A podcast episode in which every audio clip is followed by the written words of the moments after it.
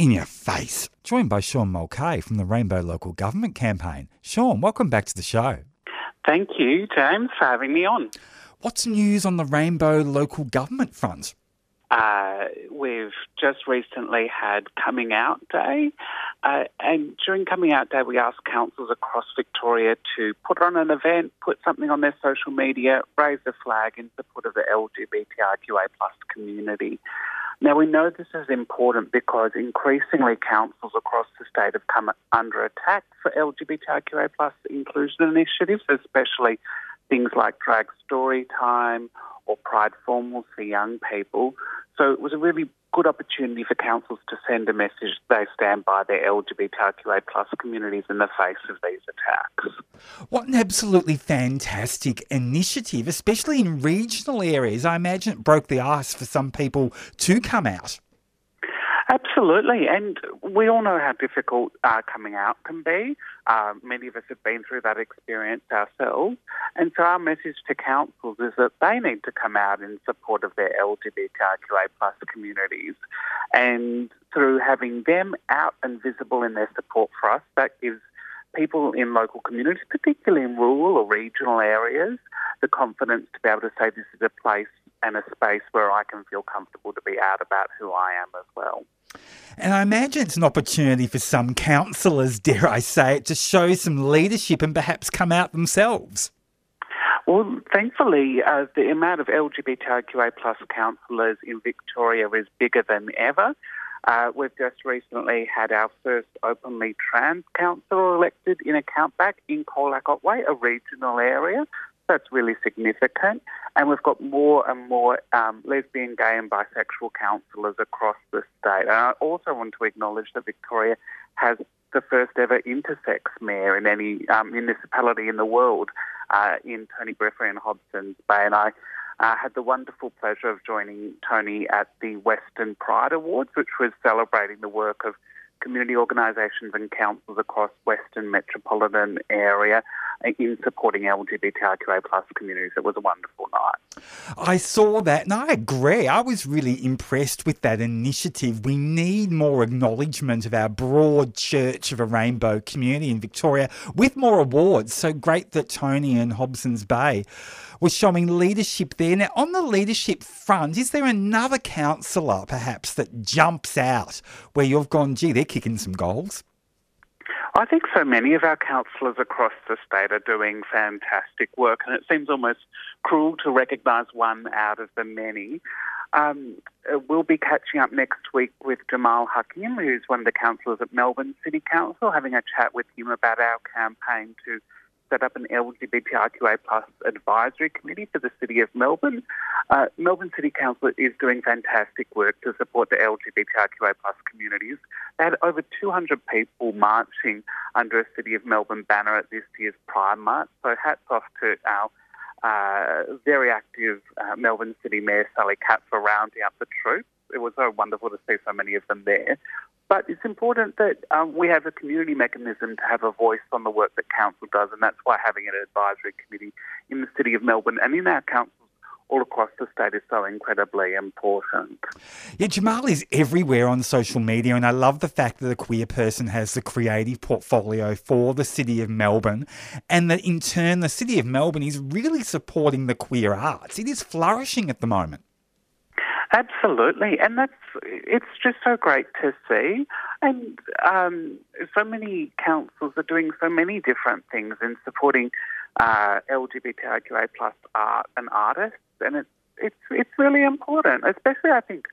Um, particularly for performing artists, and I've got a background as an actor myself, it was incredibly difficult during the COVID years where everything was locked down. So the more that we can do to support our creative industries, particularly our performing arts industry, the better, I think. And councils have a strong role to play in supporting uh, LGBTQA plus artists and the broader art industry. I mean, the Rainbow Local Government campaign started off by, you know, trying to get all the councillors to fly the rainbow flag for IDAHOBIT, and every single one of them is doing it now in Victoria. Do you think that that was, you know, the basis for a tipping point where all of a sudden councils were like, well, gee, that wasn't that hard. Now we can perhaps broaden out and do other stuff, and you're starting to, you know, reap the rewards from that?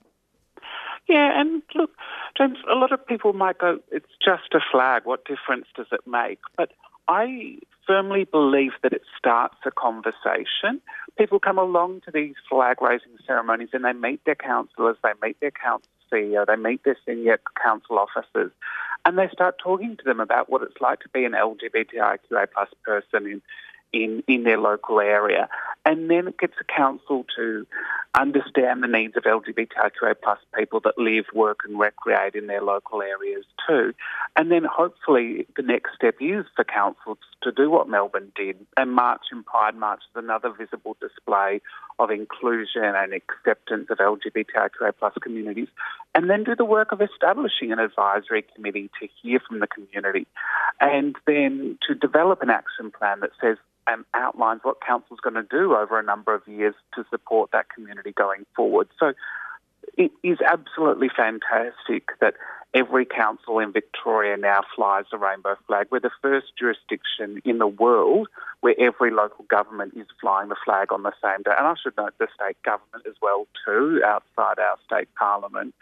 And I think that's just the beginning of what will be some really meaningful reforms for LGBTIQA plus peoples right across this state.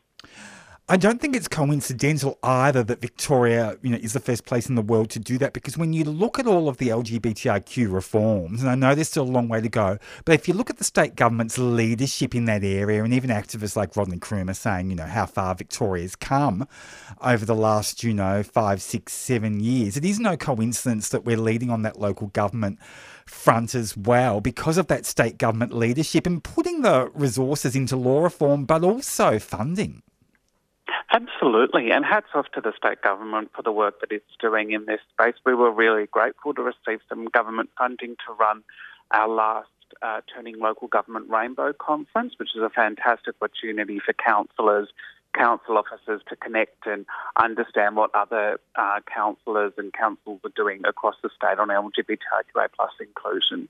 But we also know state governments will change and maybe not necessarily always change in ways that are positive for our community. And that's why it's so important that we have local governments doing proactive work to support LGBTIQA plus communities because we're not always going to have this opportunity of having a state government that goes out and funds LGBTIQA plus organisations but does the law reform that we need. And that's where local government, I think, can step in. Absolutely. And if you look at all the divisions within the Victorian Liberal Party and, you know, the right wing elements within the party and the culture wars going on there, you'd have to say that if there was a change of government in Victoria and the Liberals were in power, that they wouldn't necessarily be champions of LGBTIQ rights or reform because of all those internal conflicts.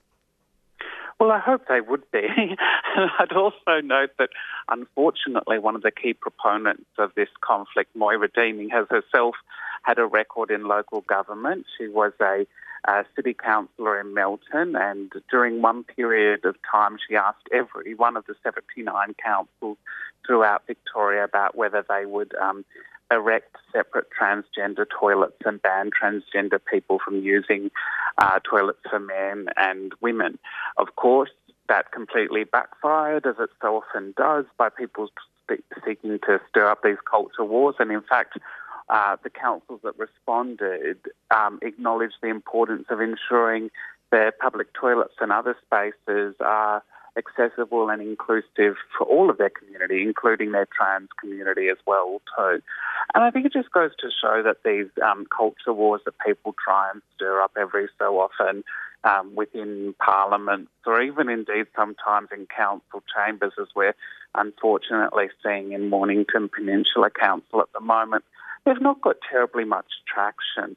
Most councillors are wanting to support their community, uh, wanting to focus on the issues that matter to their community, and the community itself doesn't support these kind of nasty culture wars. They support LGBTQA plus, in, plus inclusion. They support their trans um, fellow community members, and they don't want to see uh, politicians, whether that be councillors or elected representatives in Parliament, carrying on with this kind of nonsense.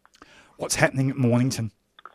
Well, unfortunately, we've had um, a councillor come out um, um, uh, labelling um, councils um, discussion about flying the Progress Pride flag permanently from council buildings as a divisive action. It's a, a deeply unfortunate comment, um, and the way that it's playing out at the moment through conservative media is even more unfortunate. I want to say just a couple of things. Firstly, that the pride flag itself is not a symbol of division, it's a symbol of inclusion. It recognises that for those councils that fly it, that they accept, embrace and support the LGBTIQA plus communities. And secondly, this is incredibly important in Mornington Peninsula because we saw earlier this year the uh, nasty far right attacks on the council uh, and their youth services team for running a pride formal, a simple opportunity for young people to get together um, and to celebrate uh, an important moment in their lives. We know for so many people, school formals can be a bit of a confronting experience. I don't know if they would be uh, welcomed if they brought along a same gender couple or if they wore um, clothing that affirmed their gender identity. So we put on events like Pride Formals to provide a safe space for LGBTQA plus young people to celebrate and be themselves.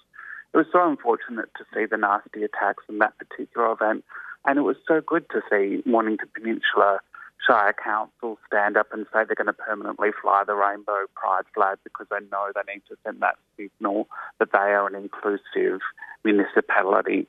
So when councillors choose to use this as, again, another opportunity to prosecute a culture war, it's just sad and unfortunate. It's not what the community wants to see happening. Thankfully, the vast majority of councillors in Mornington Peninsula and right across the state support gestures like this and support their LGBTIQA plus communities.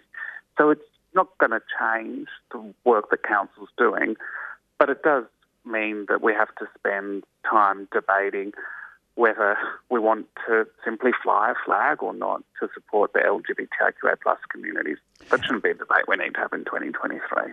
And so true. The community doesn't want it. I mean, we saw the broad community reaction to the uh, drag story time disruptions. People were, were shocked, horrified, you know, totally against it. It was only a small pocket of the community. Well, you wouldn't even say that. It was a handful of people in, you know, various localities that, that were doing it. Um, and it's disappointing when people kind of, you know, try and stir that up again, particularly when those disruptions seem to have ebbed. They seem to have, you know, subsided a tad. Um, would you say that's accurate? I think that's a fair call. I think it was really around that May period where we have the International Day Against Homophobia, Biphobia, Intersex Discrimination and Transphobia that we saw increasing attacks. Kind of ironic when you think it's a day dedicated to er- eradicating prejudice against LGBTIQA plus communities that we saw these attacks on LGBTIQA plus events. They have subsided a little bit because I always thought that these weren't um, attacks on LGBTIQA plus communities because um, the people behind them fundamentally oppose story time or drag queens reading stories to children. They were doing it because they wanted to stoke up, as I said, a culture war that brings people into their movement and attracts more interest in the work they're doing once they got bored of this issue, they'll move on to the next issue, whether it's complaining about mandatory masks or vaccinations or 5G towers somehow infecting their brains. You know, this is a group of people that are just unhappy with the progress that's being made in society, whether that's in dealing with a pandemic or increasing our access to internet. And they've decided that they wanted to vent their spleen against inclusion activities in local governments and libraries, and now they're on to their next issue. So I think there isn't really much interest in the community in this nonsense, and it's unfortunate that it's popped up a little bit again in Mornington Peninsula. But again, I do say the council and the vast majority of councillors there back and support their LGBTIQA plus communities. It's just another person that wants to use us as a weapon in a culture war.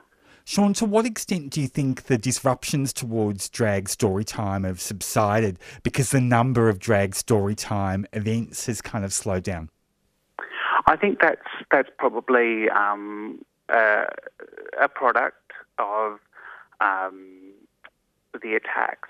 Uh, unfortunately, I think um, there's a little bit more timidity around putting on these events, but it's also um, we've moved out of a major pride season. I'm a little bit nervous, to be honest, um, going into midsummer next year. But I think the lesson that we learned out of these spate of cancellations is whilst cancelling one event might be said to be for the reason of protecting the safety of people that would have otherwise attended that event, it actually creates a broader level of unsafety because those that are attacking one event be it in Monash or somewhere else, will then go on and be emboldened to attack other events.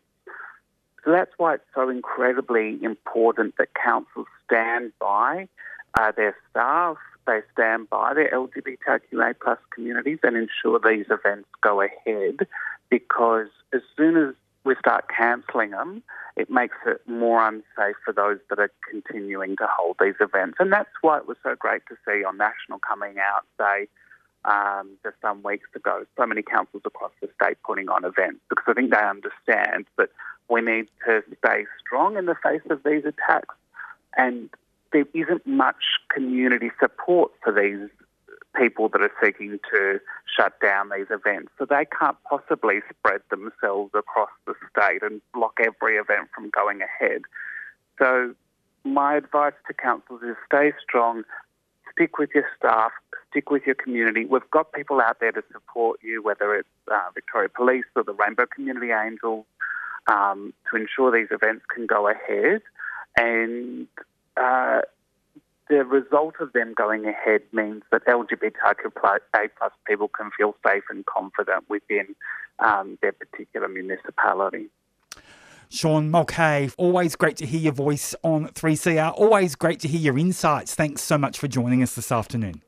James, always a pleasure to speak to you, and thank you for all the work that you do in giving a platform for the many people in our community that are doing great stuff to support inclusion and diversity. Oh, look, I love it, and it's just great to be part of such a vibrant community. Thanks so much, Sean. Have a great afternoon. 3CR.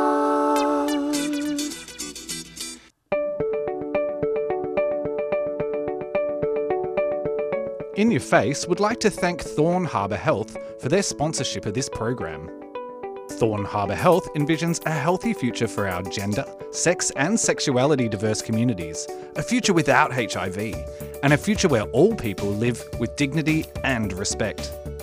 To find out more, search Thorn Harbour Health on your search engine or Facebook.